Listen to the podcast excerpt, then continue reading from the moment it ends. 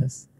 Well, good evening, everyone. It is always my my pleasure to to see you, even though uh, in through these uh, circumstances uh, via Zoom.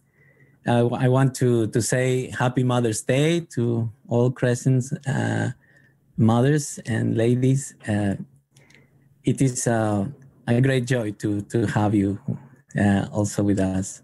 Thanks for inviting me for the privilege that it is for me to to share God's word with you and in this Easter series at Crescent. Um, last week, our brother John Kennedy introduced us uh, very well with the first character, Caiaphas, and today we will explore briefly the life of Pilate. Pilate, who we know uh, is one of the most infamous historical figures recorded in the New Testament, the man who authorized the death of the Lord Jesus. He is well known for washing his hands as well as appearing in the Apostles' Creed. But what can his life teach us today? In what ways can his story challenge us? During the last year, I personally felt overwhelmed by all the circumstances we all went through. Since the pandemic, I felt that I did not have the control of my life and my family we had planned to move to Peru last July, but we were stopped by the, the authorities, as you know, as the pandemic situation arose. And my wife got sick and had problems with breathing. My sons struggled with their studies online. My father uh, passed away, and I could not go to see my family. I honestly felt so powerless and frustrated I do not know how you feel today, but I hope that this story will encourage you as it has encouraged me. Uh, because this story raises the question who has the last word? Who is in charge? The powerful, the human authorities, any other thing? This evening, I want to look at the life of Pilate primarily according to the Gospel of Luke and withdraw some applications for us at the end. I will recap the story and encourage you with a final application. So Luke describes vividly Pilate, uh, the Roman prefect of Judah, comes face to face with the Lord Jesus, the perfect king of the Jews. Um, the historical Pilate Pilate was appointed by Emperor Tiberius in the year 26 AD to keep the Jews in order, to keep the peace, and their taxes flowing. Pontius Pilate had a successful military career, and as prefect, he commanded between 500 and to 1,000 military troops. The office involved military, financial, and judicial responsibilities. And his presence was always required in Jerusalem, especially during the national festivals. In 1961, archaeologists discovered in Caesarea uh, a stone slab. Uh, you can see in the in the PowerPoint a stone slab with the Latin inscription which reads Tiberium Pontius Pilate, prefect of Judea, confirming, confirming in this way his title, years in power, and area of rule. Other artifacts uh, have been uh, found, such as a copper ring with the inscription Pilate and bronze coins. But the most striking were a testimony of first century historians, such as Josephus and Philo. They portray Pilate as a cruel tyrant and insensitive and even provoked Jews. For instance, let me tell you this story. Josephus tells that when Pilate just arrived in Israel, he offered the Jews, the, they, sorry, he offended the Jews by bringing Roman standards with images of the emperor in Jerusalem. Jewish people fasted and pleaded with Pilate for five days to remove the, the images. the following day, Pilate threatened to kill them. The Jews were not impressed by this and fell down together and exposed their necks, for they would rather die than transgress their law. Pilate was amazed at their resolve and not desiring a revolution, decided to remove the images. He learned his first lesson about Jewish stubbornness. Pilate is mentioned over uh, 50 times in the New Testament. Each gospel describes in Jesus' trial in front of Pilate, but in different, in different ways. Luke introduces Pilate in his gospel in chapter 13 that uh, he Luke describes how Pilate commanded that a group of Galilean worshippers should be put to death. Not only that, he ordered that their blood be mingled with the blood of their sacrifices. Imagine that. This, this of course, was unnecessary and, and show his love of his lack of respect and consideration for the Jewish people. But let's turn to the scriptures now and read the accusation in the first verses. Then the whole assembly rose and led him off to Pilate. And they began to accuse him, saying, We have found this man subverting our nation. He opposes payment of taxes to Caesar and claims to be Messiah, a king. Before starting with the trial, we should consider two things. First, that Jesus had predicted that he will be handed over to the Gentiles for execution. Jesus is not a victim of the circumstances, he is prepared for this moment. Secondly, Jesus' trial didn't start with Pilate.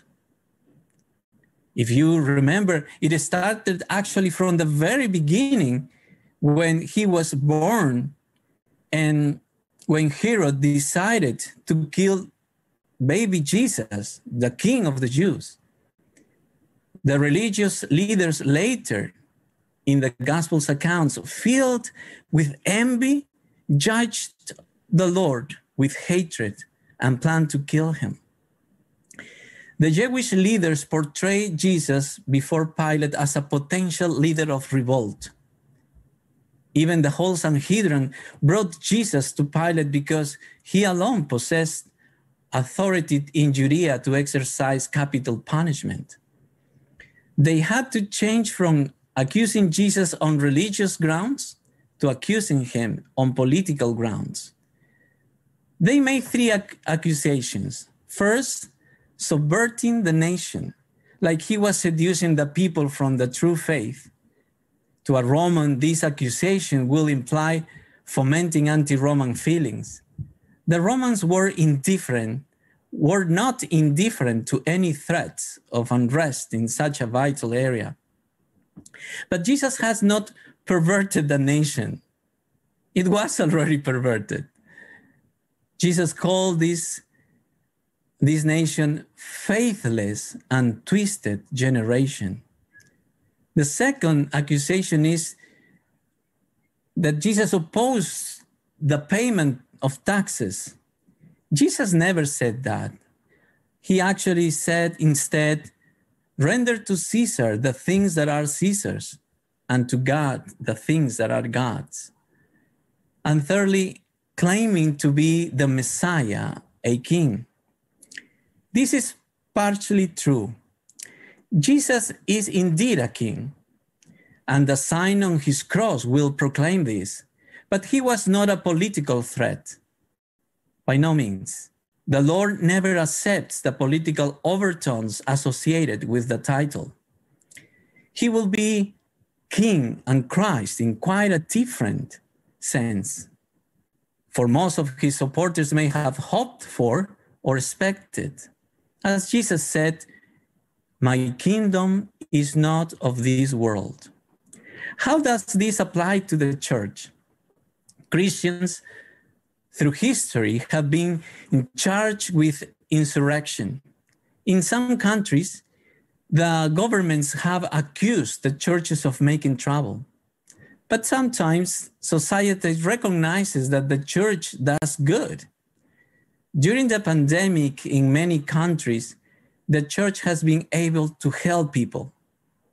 Recently, in an ECOS uh, conference, uh, is reported that in one country in Central Asia, a church tried for years to be registered so that they could have their own building and meet openly the authorities wouldn't accept them as they thought that church caused problems, troubles.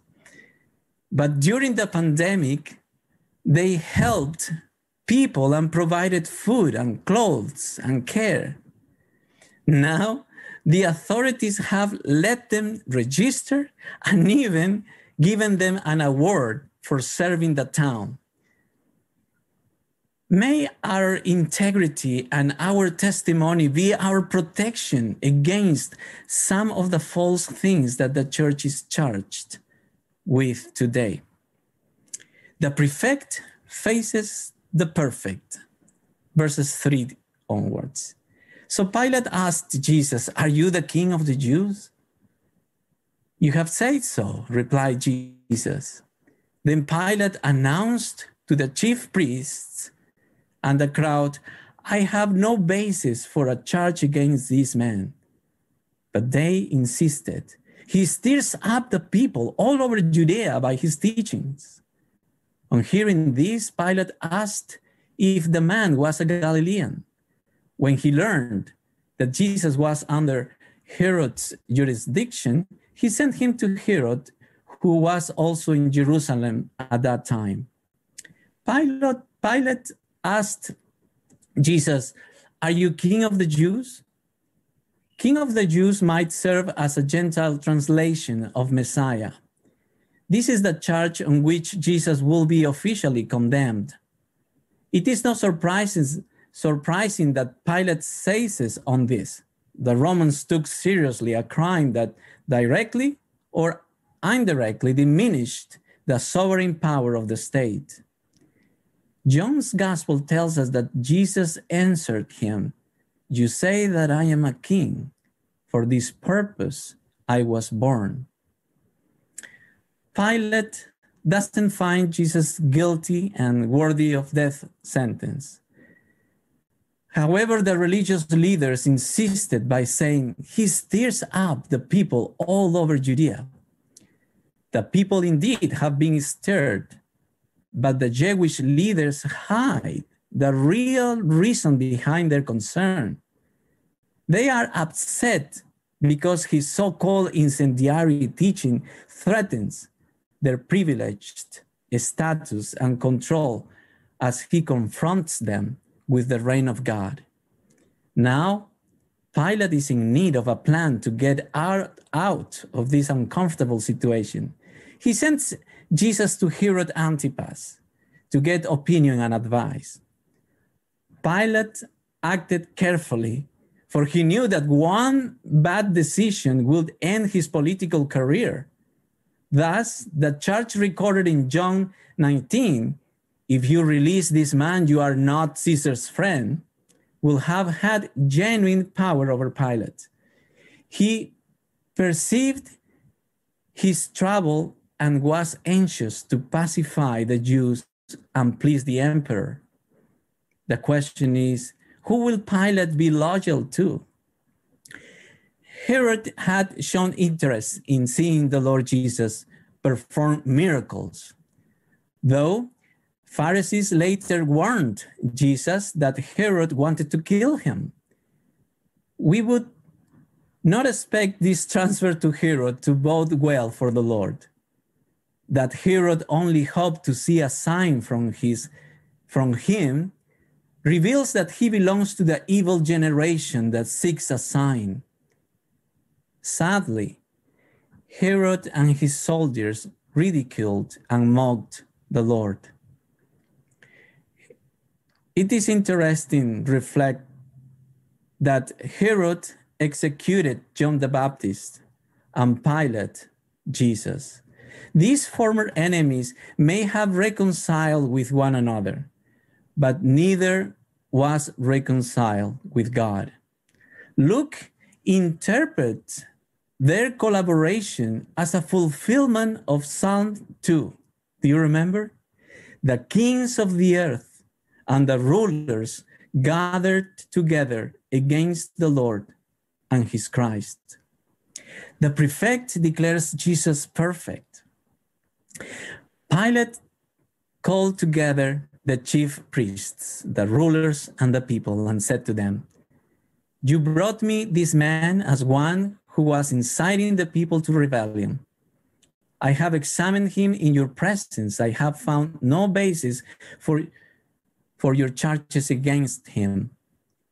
Neither has Herod, for he sent him back to us.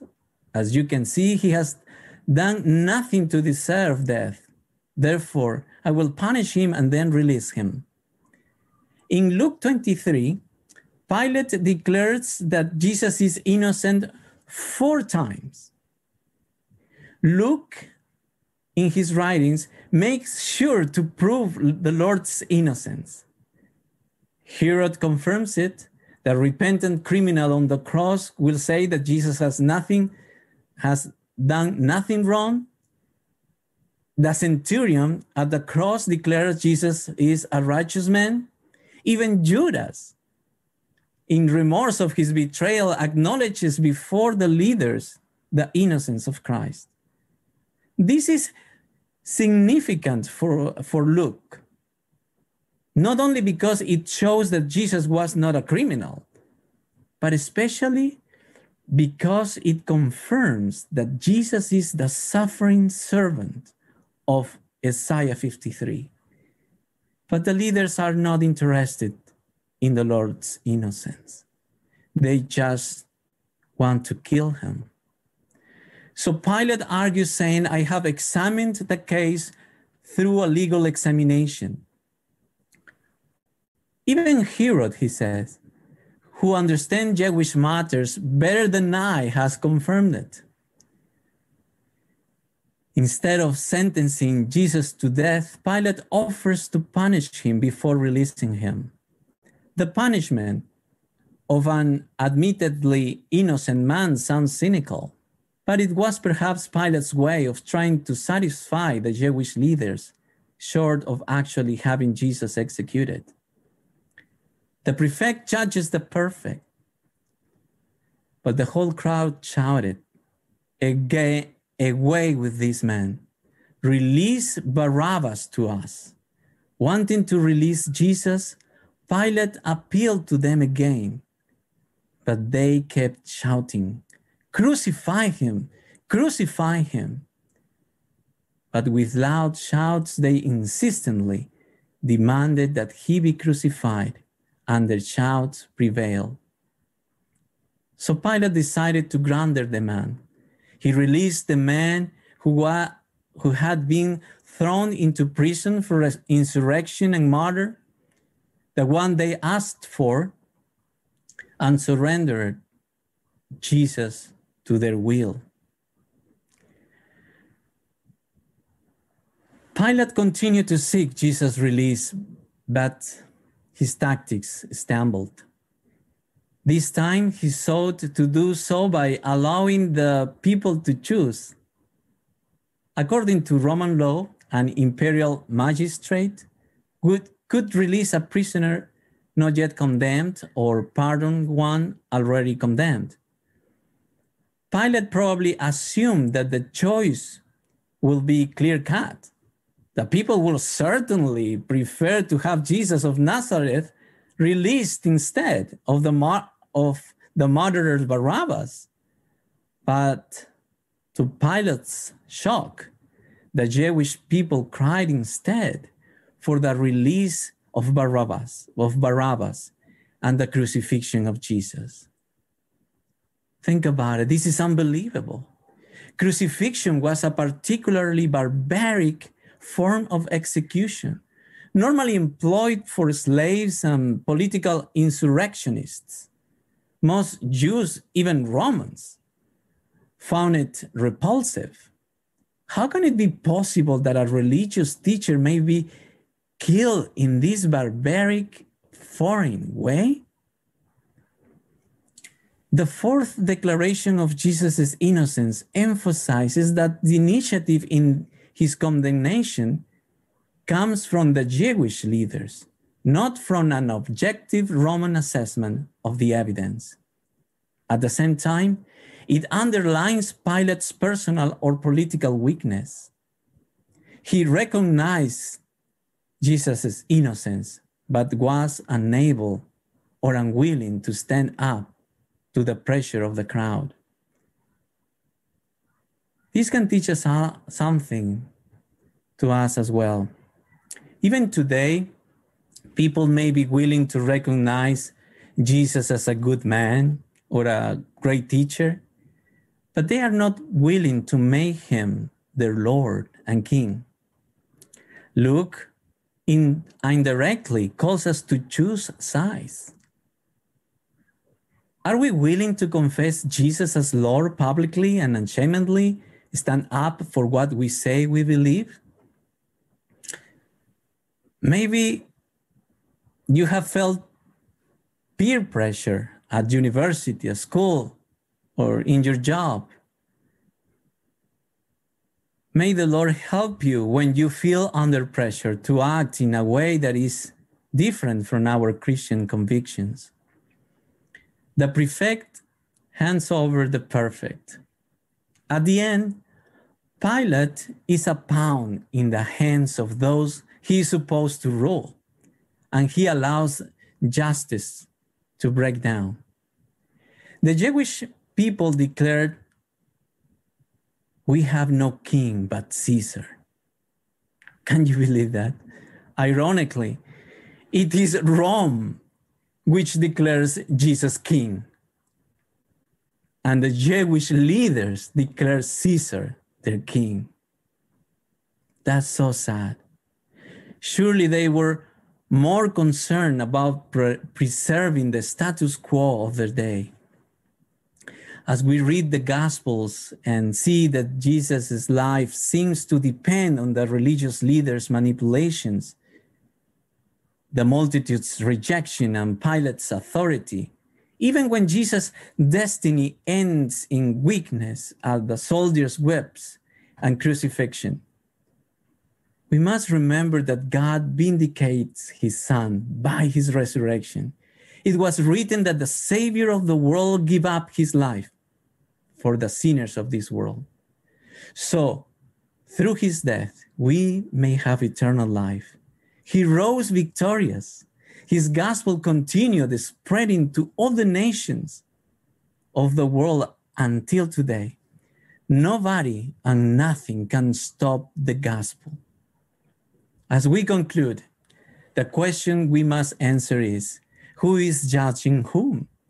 Pilate thought he had authority to decide the future of Jesus, but the gospel show us the reality.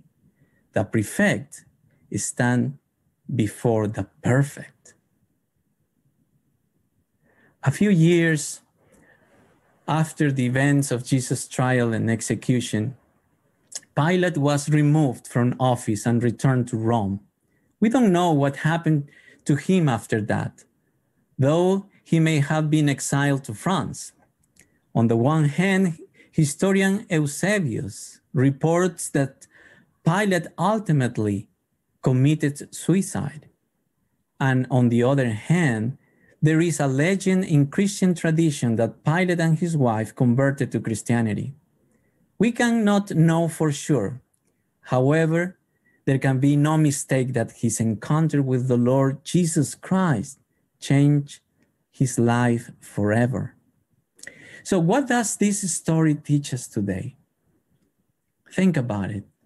Two powers, the religious party and the Roman authorities, combined to persecute Jesus the Christ. This, my friends, is a picture of what often happens today. We as Christians may feel overcome by the powerful of this world and the various tribulations of this life. The Gospels have been written to encourage the believers, especially when they are under trials. Even in the middle of the most difficult times today, when the world's destiny seems to be in the hands of the powerful or even completely out of our control. But even during this pandemic, the gospel continues to spread. Though the religious and political powers of the first century conquered the physical life of Jesus, the gospel of the Lord Jesus Christ will overcome, will overcome. He defeated death by, by his resurrection to grant hope of eternal life to all those who believe. Even if God's people go through persecution and death, the gospel will prevail. He is in control.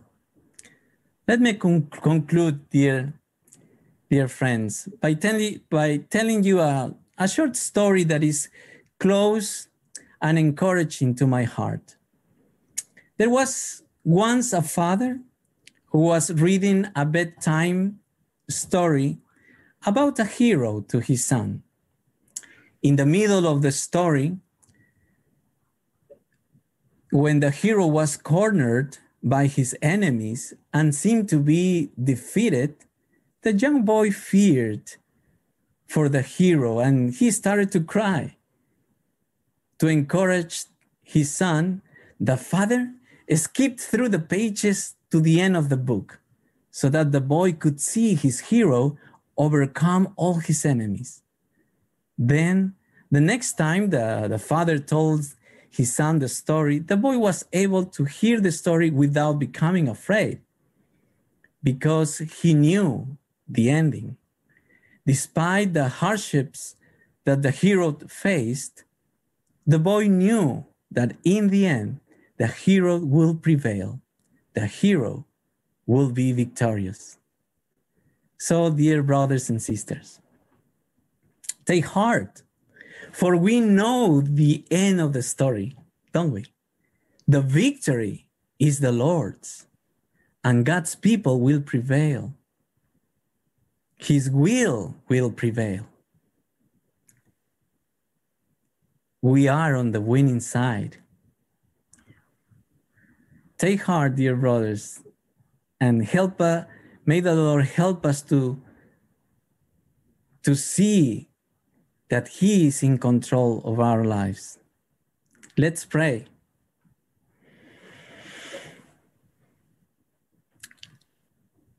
Heavenly Father, we, we thank you for your word that it is a fresh water in our pilgrimage on this world. Thank you that we find encouragement, we find peace, we find the answers, all the answers. And thank you that in spite that we can see that we don't have control of our circumstances, we trust that you are in control. You are the perfect. You are in charge. And you are a loving father. You are a loving father who takes care of us. You know our fears. You know our circumstances. And you have promised you will be with us always. So, Lord, help us in the middle of trials and tribulations today or fears. Help us to see the end of the story when we know that Jesus Christ, the Lamb of God, is seated on the throne and being worshiped by all, by all the redeemed. Thank you for one day we will be reunited all together and worshiping the perfect. We commit ourselves to you in Jesus' precious name. Amen.